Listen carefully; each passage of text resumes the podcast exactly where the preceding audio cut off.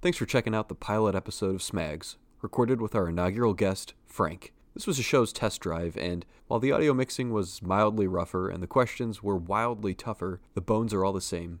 What you're about to listen to represents the first foray into the Smags universe, and I hope you'll stay along for the rest of the ride. A special thanks to Frank, who was a fantastic pilot guest and will be returning for a later episode in season one. With that, let the games begin. This could be for you.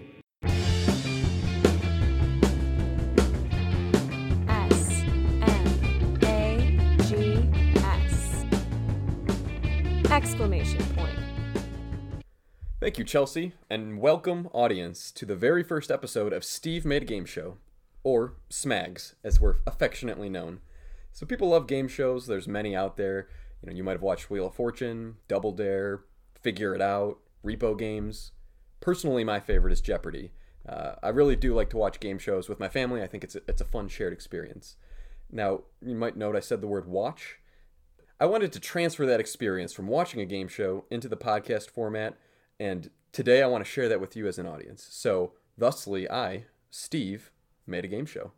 Quick rundown on the format it's going to be a three round game show. Round one is going to be a question set, similar to Jeopardy, where I'm going to ask three different categories, three questions each to my guest. Second question, I'm going to ask the guests for their opinion, their persuasive argument on a certain topic or a prompt. They have a, a set period of time to then tell me why their opinion is the definitive opinion. And round three is what we'll call the lightning round. I'm going to give them a category, and in a very short window of time, they've got to rattle off as many answers inside that category as they can. So let's get started. Today's first guest ever on Smags is our friend Frank. Frank, welcome to the show. Hello, glad to be on Smags. Glad to have you on here. So this is, I'm sure, your first appearance on a game show. Have you Yes, ever appeared on anything else? Uh, well, I really tried to get on Double Dare back in the day, but they wouldn't have me. Family style or super sloppy? Super sloppy, of course. Was that your go-to Nick Gas show, or if you had one chance to turn on that channel, what are you watching? If if uh, I was going on to Gas, I was doing it for um, geez, I'm blanking on the name. What was that? The Aggro Crag, Mike O'Malley. Big guts guy over here. I'm Big, seeing. yes, guts. Global Guts. Global Guts introduced us to a, you know worldwide audience. Yeah, there were other countries I, I wasn't aware. Send it up to Mo for the leaderboard. Mo. we don't have a Mo on the show. We have Chelsea on the show. Uh, we do have your host Steve on the show. Um, and all of you out there, I don't know if you guys have a name yet as the audience. Maybe the Smaggies we'll call you. Um, working title. Working title. Well, we may as well just dive right into this. What do you say? Sounds good. All Let's do right. So again, we're starting round one. It's the question round. We're gonna call it a grab bag of questions for you, Frank. It's tailored to your personal interests, uh, your strong suits that you are gonna excel in. I can predict it right now. Now, this, this. grab bag of questions, we'll call it a smack grab bag. Three categories. So to get started, category one for you, and you can choose which category you want to go in in any order that you prefer. All right. Category one, early Hey Arnold. Category two, Tim and Eric Awesome Show Great Job products. Category three, YouTube songs. Now remember, there are three questions, and to clarify, they're of ascending point value. Question one is worth 50 points. Mm-hmm. Question two is worth 150 points. Question three is worth 250 points. Okay. So Quick clarification. Yes. Is this like Jeopardy where there are clues in the earlier questions that may help, or can I go the same strategy as that new guy and just go all out? Go That new big- guy is is respectfully known as Jeopardy James, James Holzhauer. He is a hero and icon to the show.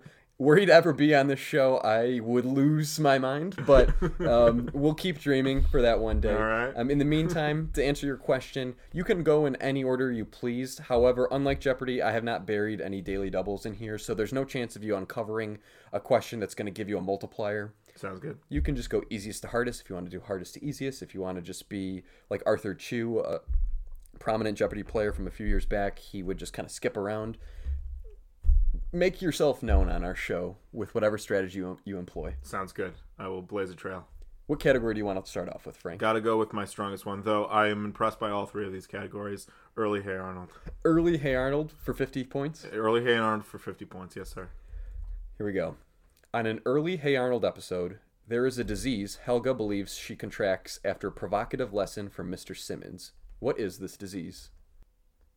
the the monkey flu. The monkey flu is your guess. If there were fractional points on Smags, I would love to give them to you, but as a as a student of the game, Frank, I can't I can't uh Oh jeez. And it's the 50 point one. I'm so disappointed. The disease Helga believed she had was monkey nucleosis. Monkey Oh jeez. Should have given it a little more time to seep in. All right. Do you recall how she learned about this disease? How did Mr. Simmons present it to the class? M- monkey's nucleosis was it was like one of those old school slideshows and he was like walking through all the different phases and then she kind of had the psychosomatic responses to all of those after he presented that and it was it's set up that each of those has like a more mundane explanation i completely remember the And was this the only time? Because you, yeah, I mean, I know you remember that Yeah. she believed she contracted it from an organ grinder's monkey. yes okay yes biting her on the arm Did we see any other organ grinders in the Hey Arnold world after that appearance?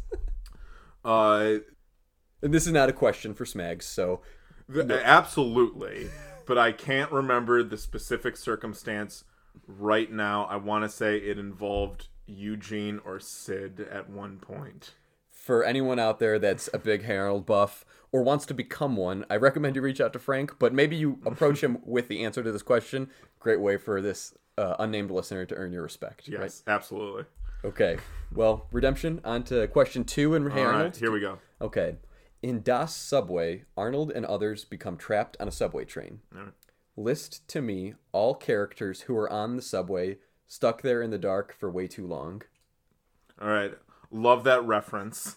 Uh, and I am the the archetypes basically. Yes, not all the characters are named, but try your best to describe them to me. So there are some named characters obviously on there. Yes. So- oh, okay. So including the our regular Yes. uh, normal kid characters. Okay. Uh, Arnold, Gerald, Helga, Harold, um, blind guy, um, lady with uh, the phobia, her therapist, Yes. um, wide open spaces. Uh, the homeless man, the get out of my house. Yes. Um, and I think I think Rhonda and Nadine may have been there. Okay, that, there. Darn close again. People you missed. The two most unremarkable characters there's Man, who has newspapers for the pregnant dog, which we could say is a second character. Maybe a little redemption. Do you know the dog's name? Max. Killer. Okay. There's a woman who was a nurse. All right. And, Yes. and then the one other friend you missed, Phoebe, joined them as well. oh, of course, Phoebe. Yeah. You're doing great, Frank. I'm just sorry I, that I'm, I can't I, give yeah, you the I'm 0 for fractional two. This is rough. Yeah. On Hey Arnold, I'm disappointed in myself. Early Hey Arnold. These are Yeah. these are some of the, the probably least watched episodes because they really hit the groove in the later Oh, there are no least watched episodes for me. Question three. This is the big money point. Okay. You can get this. This is such a level of Hey Arnold specificity that only one person on Earth I believed could answer this, and it was you. All right. Let's go.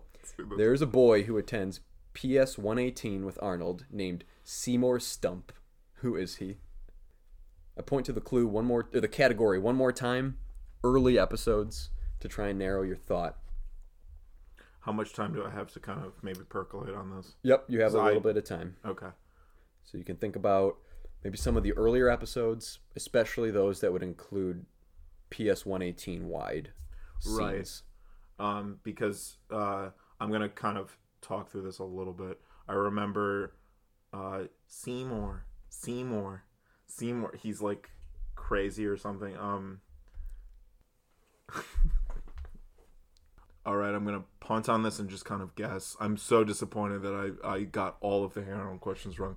Um, You're really close because the the question I didn't ask you necessarily the name of the episode. So if, if we want to really try and think about this, it's just who is this? So you remember that voice. Do you remember anything that could be saying that voice, giving off that voice? Uh, it was. Jeez, no. I'm just remembering. I think it was on an intercom or something. Somebody repeating Seymour, like. So okay, uh, he is a guy that is famous of urban legend or suburban legend, and he's he's uh, crazy and shenanigans happen at PS 119 involving Seymour Stump. Not quite, though. What you walked me through, you were getting to the direction you need to be. I'm confident that you at least identified based on this really specific name what scene it was from. I am going to executive privilege Smag's bonus points. I'm going to give you 50 points for it. I thank you. Seymour Appreciate it. Stump was the boy from the spelling bee who cheated with an earpiece. Yes. His mom fed him his answers, Yes. and then the earpiece fell out. We never saw him again. There's strict punishment for cheating. Yes, he's like dragged away screaming. I didn't. I swear. He never showed up in PS 118 again. His mom, I mean, she was hidden in the park with the walkie-talkie. We have to assume he was he was thrown to Big Caesar. We never saw him again. I like that answer. Okay, we can move on to another category now. You've got Tim and Eric, awesome show, great job, products or YouTube songs. Where Okay, I'm gonna go next? with YouTube songs for fifty. Rick Astley's seminal hit, Never Gonna Give You Up, achieved a second life on the internet, all thanks to his eponymous viral phenomenon known as the Rickroll. Frank, what year was the original Rickroll video uploaded to YouTube? Educated guess. 2006. 2007. So close. Okay. So close.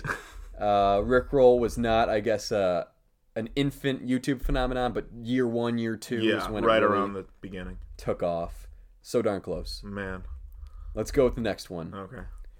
Slide to the left, slide to the right, and do the cha cha. Do the cha cha. In Double Dream Feet, John Jacobson does this move twice. What is the very next move he instructs his audience to do? Double dream hands. A valued guess. Double dream feet. Please. Bounce your shoulders. Oh, Give me some shoulders. give me some shoulder. I may have gone a bit hard on the questions. It's really tough. And on that note, let's go to the 250 point question. Yeah. All right, let's jump right there. How many yeahs did Eduard Khil deliver on the first verse in the YouTube song Trololo? Love this. Uh, shout out to Green Kill Zone, by the way. This, for the audience, is a remix of the song Trololo with the Sonic Green Hill Zone uh, background music from the Sega Genesis game Sonic the Hedgehog. Um, uh, so how many Yololos? Yeah, and the first one, when he starts off, there's a rhythm to the song, and he says the word Trololo, like, Trollololo, trollololo. Five.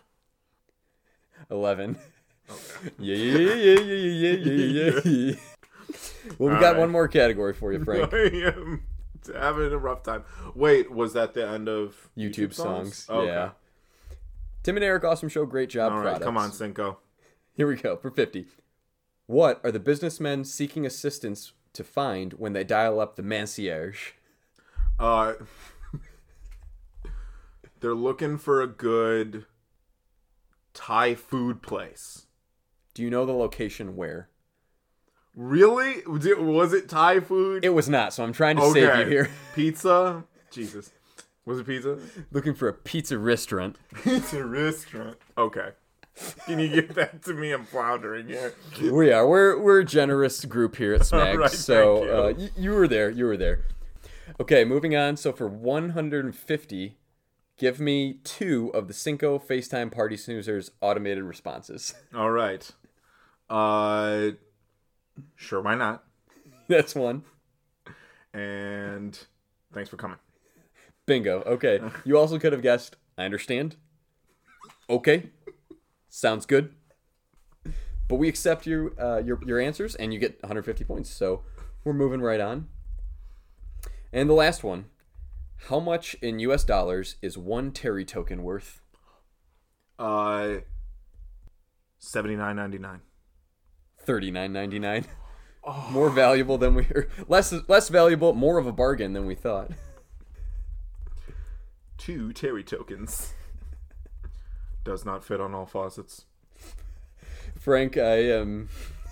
I, I just want to prove that I know about these topics, You- as, as arbitrary as they are. You do. This was uh This was a tough category. I think I'm gonna have to um, revisit the the difficulty on the questions Just because. Um, it's a tough one. But you know what? Maybe this is just a tough game. It, it's not for the faint of heart. It's not for the faint you of heart. stared this down with two eyes blazing, and so credit to you. I, I remembered the Seymour line. That shows a deep level of Hey Arnold nerddom, if nothing else. Incomparable, some Yes. might say. Well, that ends round one. That ends the Smag grab bag. Um, we will move on now to round two. This is, if you remember the persuasion round, you have to use all the rhetorical devices that you may have learned in high school. We call this not only your opinion, but your Steve opinion, because Steve made a game show, and Steve wants to hear your opinion. So, Frank, I want to hear your Steve opinion right. on the following topic. Gonna make up make up for lost ground here. You really can gain some big points based on we how well you argue your thoughts on this. Here we go. Largely, by the end of Game of Thrones season 6, the TV series had surpassed the original source material from the published novels. Frank, for round 2, convince me how you would have handled seasons 7 and 8 differently to provide a more satisfying conclusion. Use empirical evidence such as existing plot threads, implications from previous scenes, novel material, production notes that you may have read, etc., to support your claims. Handle this as broadly or narrowly as you feel is appropriate and provide me a compelling and cogent argument. All right, and just a reminder, how much time do I have on my hands for this one? You have approximately 10 to 15 minutes. All right. Uh, so first, there's going to be a big structural change in that these will be two full ten episode seasons. Uh, so it gives us a little more room to work with rather than kind of the six episodes, seven episodes, truncated versions that we got. So uh, starting with really need to go someplace meaningful with Arya's character. They did not do anything with her basically except I don't, she got naked at one point. So for that, what that's worth. Uh, so I would probably have her decide to go to King's Landing to try and kill Cersei, and she comes across like Gendry there, and he convinces her to come back. So let's let's start with that plot development uh moving forward that she doesn't just arbitrarily decide to go home because Ed Sheeran says so. Two, have Jon Snow and the Sansa stuff from season 7 build up in a more meaningful way because we got some tension with Sansa not telling Jon about the Knights of the Vale coming in season 6. So it's been established Sansa sort of trusts Jon, but not entirely. And then they don't do anything with that in season 7 and then it comes back up in season 8 almost like because they needed to. It was a big plot contrivance. So how about uh in season 7 they have uh Jon coming back for uh for a little bit and and trying to manage the the lords of of the north and maybe they are themselves resistant to him uh, trying to say that the White Walkers are coming. That's one thing. You know what? Great point, Frank. Thanks for bringing that up. The White Walkers were established as something that nobody believes in. They are a thing of legend. And the only ones who even sort of talk about it are like the Wildlings, who everyone thinks are crazy savages, and the Night's Watch, and uh, and everyone thinks that they're this weird penal colony. So it's established that the White Walkers are, you know, this thing that no one believes in. So it's kind of strange that starting in season seven, everyone just kind of takes Jon's word for it that the White Walkers exist. Not only the Lords of the North, who didn't back him against Ramsay, who also didn't believe that the White Walkers existed, but the Knights of the Vale, who only came there because Littlefinger wanted them to uh, and because he basically threatened Lord Royce with with uh, death by Robin Arryn throwing him out of a, a window to to send the Knights of the Vale up there. So why do the Knights of the Vale suddenly say like, you know what? We're just going to do anything Sansa says, and we're just going to hang out here in Winterfell for no apparent reason in this potentially decades long winter that's about to come. Did this kind of um, betray, in your opinion, what had been built up in the previous six seasons What- of their behavior and characterization? It's not just the behavior and characterization. I think what annoys me the most is that this is a established world with realistic consequences to everything, and that is what made everything in those previous seasons so compelling. People talk about the red wedding or the purple wedding or Ned's uh, execution as these big surprising moments. Oh my god, what a twist. They weren't twists. They made perfect sense if you were really like paying attention to what those characters were like that were involved in those events and the plot leading up to it. At one point, Lord uh, Roose Bolton lets Jaime go the episode before the Red Wedding. So you know Roose Bolton is, you know, not trustworthy. You know that Walder Frey is not trustworthy. You know Robb Stark is kind of on a losing streak. There's reason to believe this isn't going to work out well. And so the the twist is that we've been conditioned through storytelling to think that everything's going to work out well for our heroes. That is not what happens in Game of Thrones because that's not what happens in real life. All of that is thrown out the window in season 7 and 8 just for giant plot contrivances of like isn't this convenient that this would happen? The biggest thing I would probably change is Tyrion needs to not be an idiot for at least 5 seconds. Everything Tyrion does is obviously stupid. Everything Cersei does is obviously stupid, but for some reason, everything Cersei thinks of works out, and everything Tyrion thinks of doesn't work out. And it's just because Cersei needs to win against overwhelming odds for no reason. Uh, what was the stupidest thing, in your opinion, the stupidest in thing? Cersei's uh, seven and Cersei- eight plot? Okay. Uh, I could go on for days about this, but in particular, Cersei is in debt. The the whole Iron Bank is you know coming after the crown because they're so much in debt, and so Cersei's big idea is to lead a military campaign led by the Tarlys, who are vassals of the Tyrells, to conquer uh, Highgarden, take all of the. They just stole the money. They brought it to King's Landing, and then they gave it to the Iron Bank.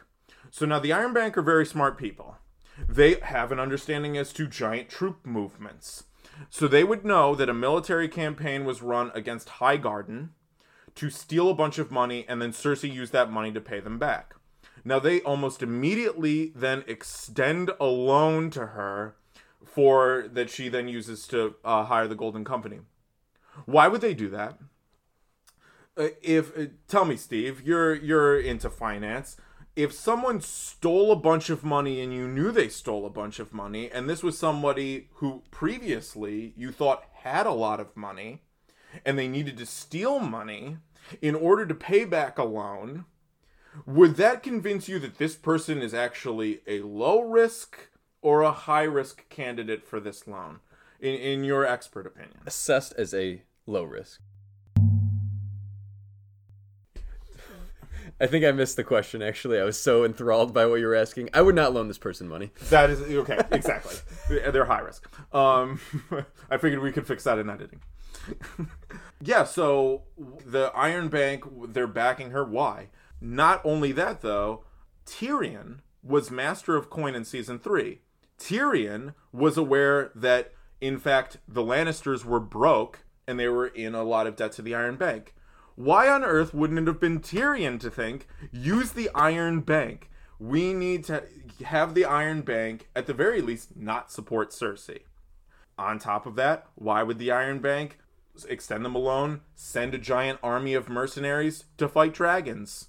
They know that the dragons are going to win. They'd say, "How about we just step out of this and and let them fight amongst themselves and then establish a line of credit to whoever wins." What what are they gaining by backing Cersei? Absolutely nothing.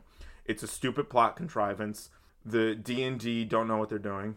I would have Tyrion be a lot smarter in season 7 in terms of his his campaign to defeat Cersei and I would have Cersei lose fairly early on.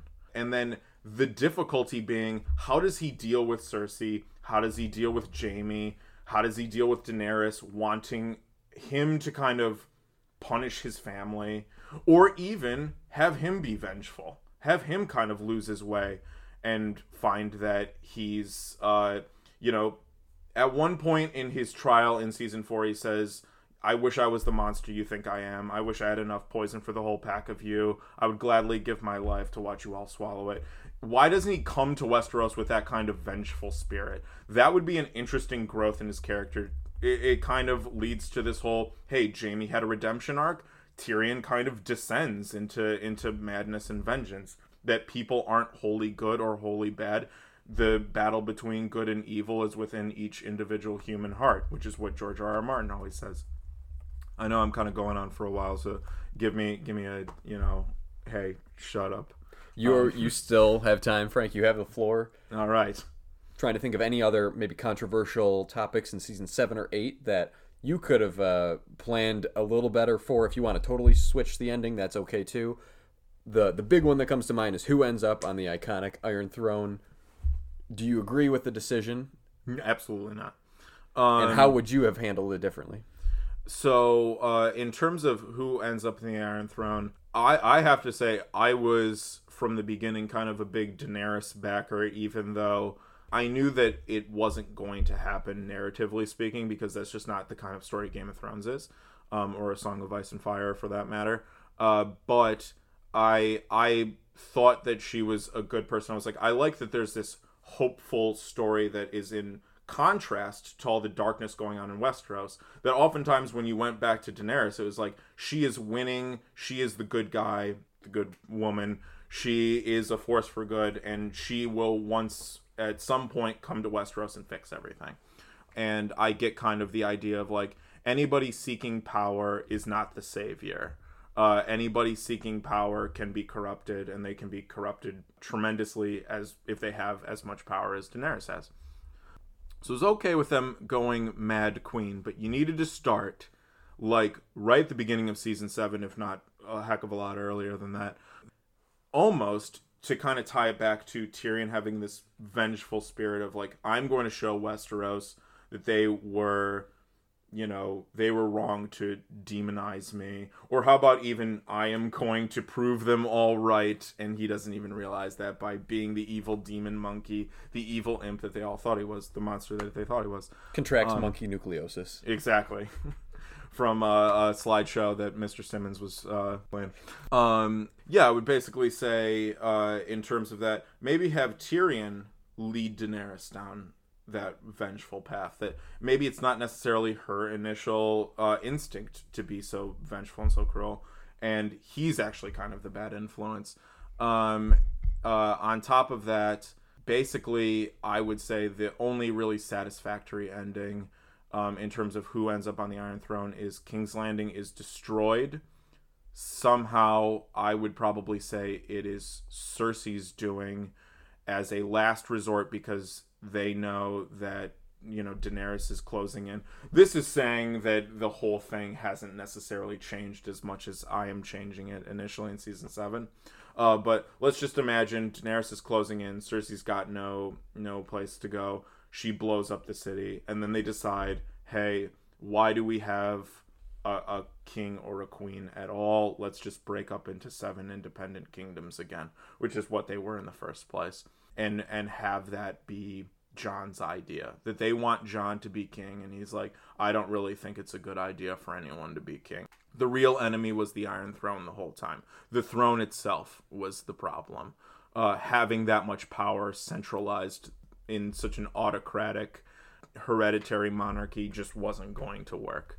The throne itself was the game, some might say, and Mm-hmm. You were on a game show. And Frank, you have successfully completed round two. All right. You've given your Steve Pinion, and you have answered the call. You have heeded the call. You've given me evidence. You've used the uh, essential rhetorical ingredients of pathos, logos, and ethos. I particularly enjoyed that you used full-on quotes from Tyrion in your best Peter Dinklage. You even gave George R. R. Martin quotes in your best George R. R. Um, we heard long, extended uh, soliloquies of plot threads, and um, that's exactly what we want in a Steve opinion. So, right on. Frank, I am awarding you 600 points for round two. Yes. That should catapult you after a shakier round one, as you admitted, but There's no shame in that. All right. Smags is a is a, is a competitive show, and you This came one. to play. Um, hold on. I understand that the six points is set in stone. I just have to mention this. The way Littlefinger died was the lamest thing in the world. Just want everyone to know that. Just a little freebie there Yes. tacked on for the audience. That leads us now into round three, the lightning round, where I'm going to give you a category, maybe a smagagory, we can right. call it. All right. With that category, you have, I will put it on the clock, 45 seconds. In 45 seconds, rattle off to me as many uh, qualifying answers in this category as you can. Uh, you'll get 10 points for each one you respond with correctly. So, again, 45 seconds. You can f- feed on some, some good points here. Sure. Are you ready? I am ready. Let me stop the clock. Let me reset the clock. And, Frank, when I finish speaking, your time will start. Okay. For round three, your Smagagory. By name, list to me as many tracks from Diddy Kong Racing as you can. Okay. Uh, Fossil Canyon, uh, uh, Boulder Canyon, um, uh, uh, uh, Hot Top Volcano, uh, uh, uh, Windmill Plains, um, uh, uh, Haunted Wood, um, uh, uh, Whale Bay, uh, uh, um, the uh, Wizpig Race Course. Um, w- racing a giant walrus. Uh, what's uh, Christmas Village, uh, Five seconds. Frosty Village, um, and Time. oh jeez, okay, didn't do too bad.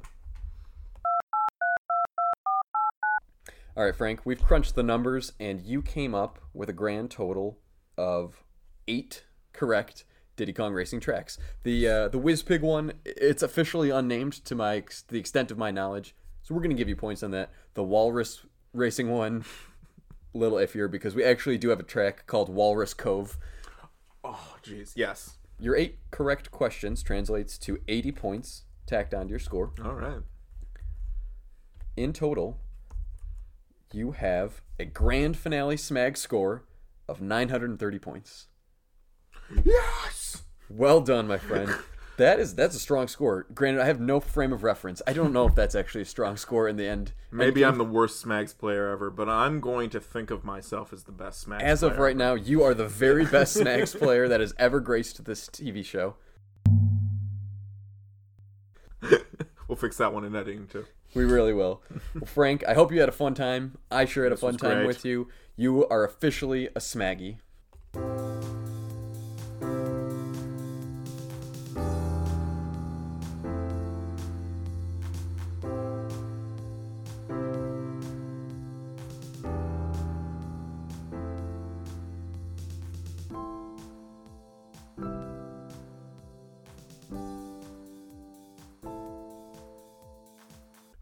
Fine.